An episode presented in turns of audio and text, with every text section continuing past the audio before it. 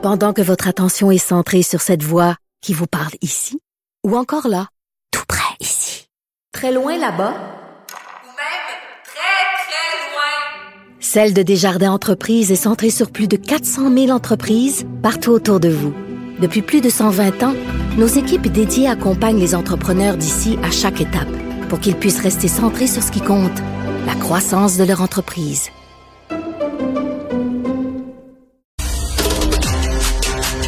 En remplacement de Richard Martineau, nul autre que Patrick Derry. Alors, on est avec le docteur Mathieu Simon, qui est chef de l'unité des soins intensifs de l'Institut universitaire de cardiologie et de pneumologie de Québec. Euh, monsieur, docteur Simon a été euh, cité cette fin de semaine par en réponse au. Euh, D'abord, docteur Simon, bonjour. Euh, bonjour. À propos des manifestations qui demandaient le retrait immédiat de toutes les mesures sanitaires et la promesse qu'elles ne reviendront jamais, vous avez dit ceci, qu'il serait complètement irresponsable de toutes les lever et de promettre que ça ne reviendrait pas. Quelqu'un qui ferait ça serait un danger public. Euh, la science, le bon sens, la prudence demandent un allègement plus progressif des mesures et on ne peut exclure le recours dans le futur et évidemment le risque de retourner en arrière. Est-ce qu'on fait ça de la bonne façon présentement?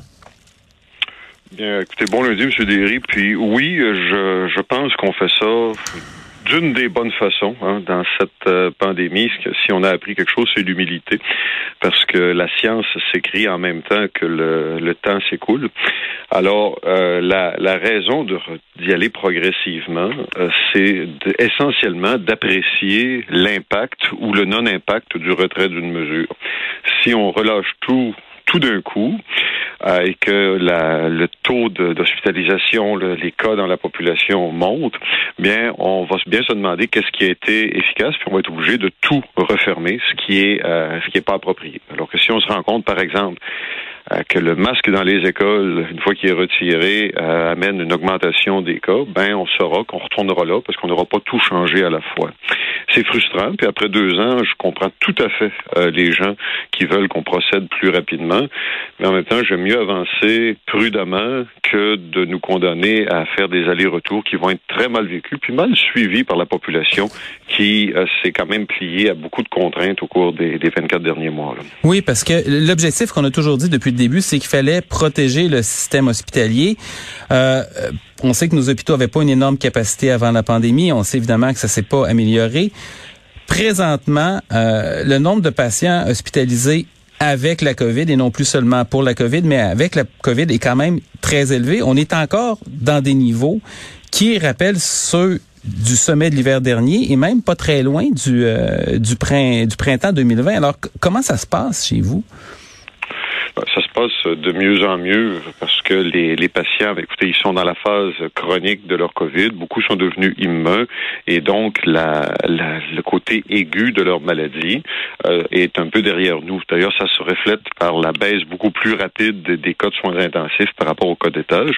Et les patients qui sont sur étage présentement, c'est des gens qui, sont en train de soigner puis de stabiliser des affections chroniques qui ont été déstabilisées par un COVID qui, grâce à la vaccination, n'a pas été extrêmement sévère, qui a été suffisamment sévère pour les amener à l'hôpital parce qu'ils avaient d'autres maladies qui ont été déstabilisées par, euh, par la condition. J'aimerais vous entendre à propos des ressources que ça prend parce qu'on sait, dans les premières phases euh, de la pandémie, l'hiver dernier, même cet automne, euh, un patient contagieux était énormément plus difficile à traiter qu'un autre patient parce qu'évidemment, il y avait tous les protocoles qui allaient autour de ça, les, difficultés de créer des zones isolées dans les, dans les hôpitaux.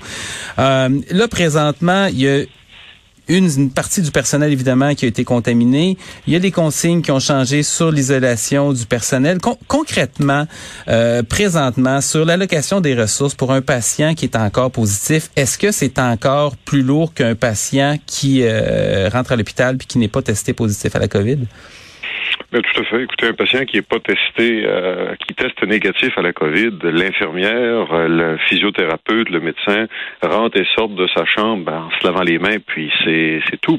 Euh, si vous êtes dans une phase contagieuse de votre COVID, bien il faut enfiler un N95, une jaquette, une, une protection oculaire et l'enlever au sortir de la chambre, ce qui rajoute énormément de, de, temps à la, à la procédure. Donc le système est moins efficace à traiter le même nombre de patients parce qu'il y a une, pour chaque visite un surplus de temps investi dans la protection du personnel, mais aussi des autres patients qui vont soigner parce que euh, le personnel est tout vacciné, il est relativement en santé, mais si vous passez d'une chambre où il y a un COVID à la chambre d'une personne où il n'y a pas de COVID mais une vulnérabilité, ben vous pouvez peut-être transmettre de façon nosocomiale une maladie qui peut être mortelle chez des patients très fragiles. Alors, c'est un, devoir de prudence. Puis l'autre chose, M. Derry, qui nous frappe de plein fouet dans la, reprise là, du, délestage, c'est qu'il y a à peu près 5% des travailleurs de la santé qui, jour après jour, sont retirés du travail parce que leurs enfants, un contact familial, une éclosion quelconque les oblige à un protocole de retrait qui s'est raccourci un peu, mais qui est quand même présent. Puis écoutez, la, la, pas plus tard que la semaine dernière, sur les, les 20 pneumologues qu'on a chez nous, il y en avait 5 qui étaient retirés pour cause de, de contact avec la COVID. Ils ne sont pas très malades, mais ils sont potentiellement contagieux, puis ce serait pas correct de les amener au contact de patients vulnérables. Et, et ça, c'est un point important que les gens réalisent pas parce que euh, c'est des petits chiffres d'une certaine façon quand on dit 5 pneumologues, mais 5 pneumologues, c'est énorme. Ça fait chaque jour, ça fait des patients qui sont pas vus, ça cause des retards dans le système. Il y a toute une chaîne qui, euh, qui une cascade d'événements que ça cause, n'est-ce pas? Ben, on a réussi à s'arranger pour qu'il n'y ait pas de patients qui soient pas vus, parce que les autres ont travaillé plus fort. Puis, euh, mais vous savez, c'est toute la même chose. Hein. Quand il y a, y a plus de pression sur moins d'épaules, ben, les gens qui sont qui sont ces épaules finissent par se fatiguer un peu plus vite. Alors c'est très fragile. Ça peut pas durer indéfiniment comme ça. Absolument pas. Euh, il a absolument pas. Il faut que, écoutez, ça va faire partie de le fameux apprendre à vivre avec la COVID. Puis là, ce qui nous ralentit, puis c'est ce que les gens réalisent pas, c'est que si c'était un vaccin, si c'était un, virus Delta qui était resté un Delta, on en aurait fini avec les mesures sanitaires vraisemblablement, ou du moins la très grande majorité d'entre elles. Là, l'Omicron, qui est un peu plus résistant au vaccin, euh, beaucoup plus contagieux, s'est invité dans notre euh, espoir de déconfinement. Et euh, le Danemark, par exemple, qui il y a un mois a décrété la fin de toutes les mesures sanitaires de façon euh, statutaire, ben, s'est retrouvé avec une, une épidémie de la version B02 du de l'Omicron, qui est beaucoup plus contagieuse et probablement plus sévère un peu. Il faut pas aller dans cette direction-là. Puis donc, je salue le courage de ceux qui demandent à la population d'être patiente. Je salue le courage de la très grande majorité de la population qui comprend que ça achève, mais qu'il faut pas sauter d'étape. Et euh, ben, j'espère qu'on va être capable, comme société, de se solidariser de ça, puis de ne pas politiser ce débat-là. C'est pas un débat qui a de la place pour la politique. le premier devoir de nos dirigeants, c'est la protection de, l'ensemble de la population. Euh, puis je pense, écoutez, on a fait ce, qui devait, euh, même si ça m'a paru être très hésitant par moment, euh, le yo-yo dont on a parlé. Mais ce n'est pas un problème de résolution, c'est une façon de confronter une réalité changeante. Et ça va encore changer pendant les prochains mois. Mais c'est ça, moi je vais vous amener sur, vous parlez du devoir de prudence, puis on voit toute la perturbation que ça fait quand il y a de la contamination, même si le virus est, est, est moins dangereux en fait pour euh, la mortalité pour la, majorité de la population. Et là, je vais vous demander votre avis, peut-être un peu moins comme médecin, mais comme observateur. De l'extérieur, le débat se fait à savoir essentiellement si on doit garder ou non le passeport vaccinal dans les dans, dans les commerces à, grande surface, si on doit permettre que les, les restaurants soient occupés à 50 ou non.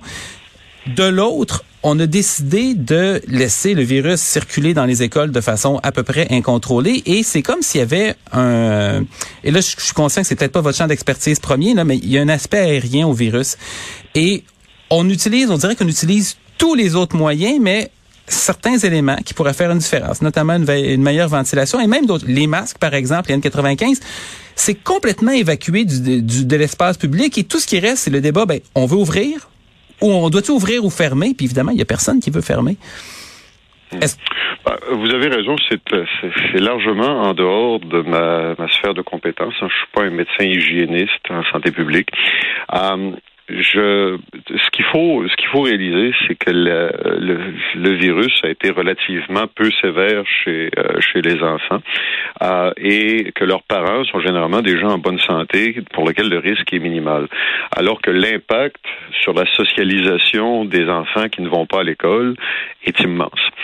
Alors j'imagine qu'il y a eu une balance de réflexion. Puis écoutez, je peux pas commenter spécifiquement sur cette, euh, cette décision-là, mais je peux vous dire que pour avoir travaillé avec des décideurs, euh, ces gens-là font un pas en avant de façon très prudente en ayant sur la conscience les conséquences de ce qu'ils vont faire ou pas faire. Parce que c'est une situation où tu peux perdre sur les deux plans. Si tu déconfines pas assez vite, ben il va y avoir des impacts majeurs sur la société, puis on a déjà commencé à en avoir mmh. plusieurs. Alors que si tu déconfines trop vite, ben ces impacts-là se, se, comptent en, vie humaine et en, en, délestage. C'est euh, vraiment pas facile. Hein? Écoutez, ben, je vais... C'est la différence entre un décideur puis un commentateur ou un manifestant, c'est que le commentateur, peu importe ce qu'il va dire, il ne se fera jamais remettre sa décision sur euh, sur la sur la place publique parce qu'il s'est trompé, alors qu'un décideur, il vit avec les conséquences de ses décisions. Absolument. Mais écoutez, on va vous souhaiter euh, bonne chance, euh, docteur Simon, que ça se passe le mieux possible en espérant qu'il n'y ait pas de, de, sixième ou de septième vague. Et écoutez, on, on aura l'occasion de, de s'en parler. Merci beaucoup. Bonne semaine, je vous remercie. La nouvelle façon de comprendre l'actualité.